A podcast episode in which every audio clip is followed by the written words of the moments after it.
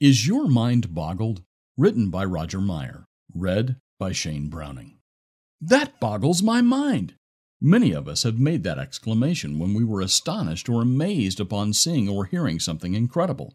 The word boggle means to be astounded or overwhelmed. Is your mind boggled? There are many things that can have this level of impact on our minds, or about which we can be boggled. The vastness and incredible distances of space are utterly mind boggling. How can anyone comprehend it?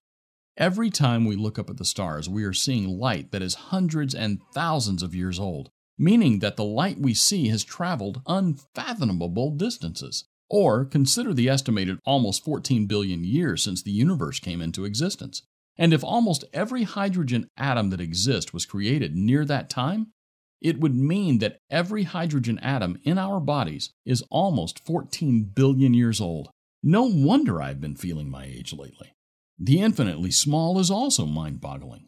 At the other end of the size and distance spectrum are things tiny as tiny can be. Very tiny particles or forces make up the already tiny atom. That is mind boggling. The ancient patriarch Job considered in absolute wonderment the mighty works and power of the Creator.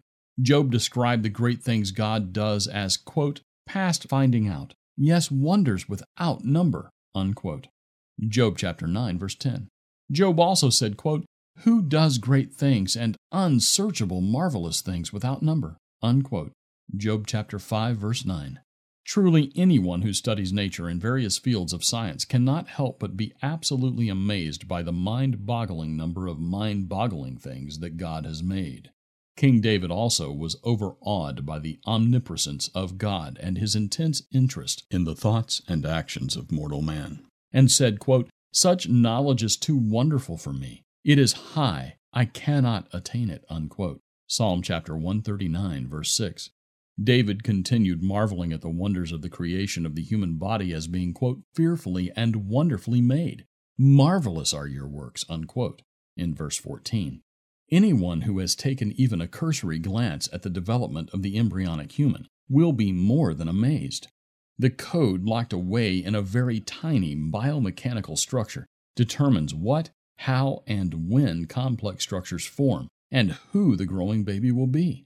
It really is mind boggling. King David knew there was something special about the creation of mankind.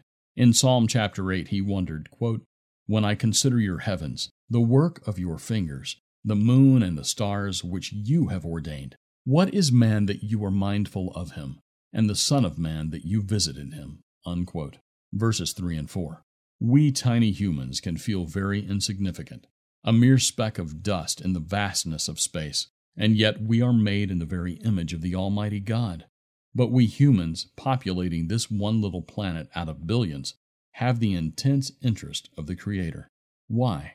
In Psalm chapter 40, David said, quote, Many, O Lord my God, are your wonderful works which you have done, and your thoughts which are toward us cannot be recounted to you in order.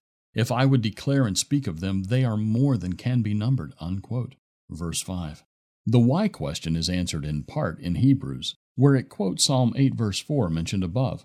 Quote, What is man that you are mindful of him, and the Son of Man that you visit him? For you have made him a little lower than the angels, and you have crowned him with glory and honor. You have made him to have dominion over the works of your hands. You have put all things under his feet. Unquote. Hebrews chapter 2, verses 6 through 8. It then goes on to explain that our salvation includes becoming brethren of Jesus Christ in verse 11. Our future is mind boggling. Be sure to read the booklet, Your Ultimate Destiny, available here at the Tomorrow's World website.